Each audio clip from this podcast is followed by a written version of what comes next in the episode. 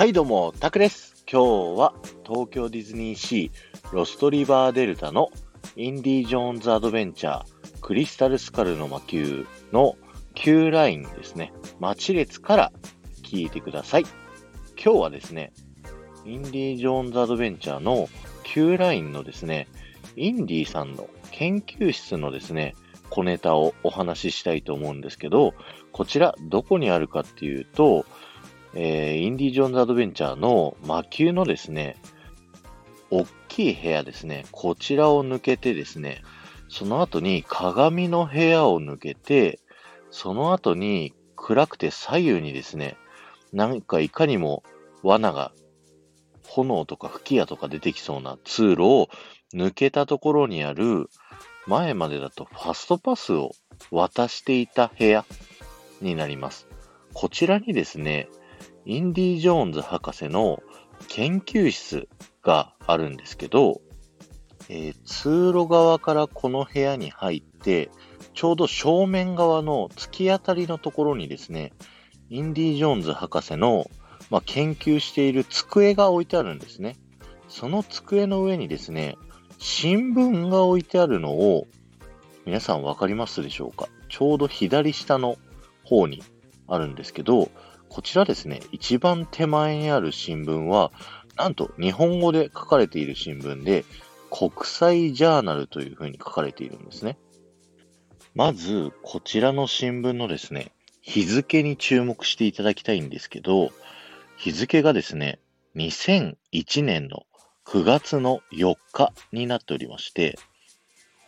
まあ、詳しい方はもうピンときてると思いますけども、こちらはですね、東京ディズニーシーのオープンした日のですね、日付の新聞になっているんですね。そして、その新聞のですね、写真を見ていただきたいんですけど、写真にはですね、クリスタルスカルの魔球の遺跡とともに、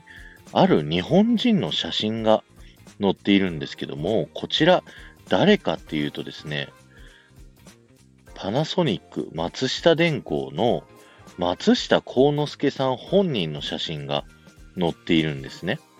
これは、クリスタルスカルの魔球の発掘に松下電器がですね、電気器具などの物資をインディ博士に提供したという物語があって、松下幸之助さん本人がですね、インディ博士に、えー電球だったり、ラジオだったりといろいろな物資を提供したというストーリーになっているんですね。その証拠にですね、今いる新聞側の左側の方の壁側にですね、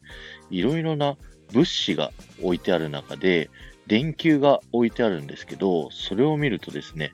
ナショナル電球というですね、パナソニック製の電球が置いてあったりするんですね。ものすごい細かなこだわりがすごいですよね。皆さんもぜひ確かめてみてください。今日は終わりです。ありがとうございました。この放送が面白いと思った方は、ぜひフォローをお願いします。また、いいねやコメントやレターで参加していただけると、ものすっごく喜びますので、よろしくお願いします。先ほどですね、森ランドのモリラさんのですね、生配信を聞いてたんですけど、めっちゃ詳しいですよね。あの、ボビトモさんっていうスタンド FM ですごいディズニーの配信をされているボビー舞浜さんのファンの方のことを総称してボビトモさんって言うんですけど、そのボビトモさん、皆さんめちゃくちゃディズニー詳しいので、すごいなぁといつも思いながらですね、配信を聞いております。皆さんとも仲良くなれたらいいなと思ってます。ではまた。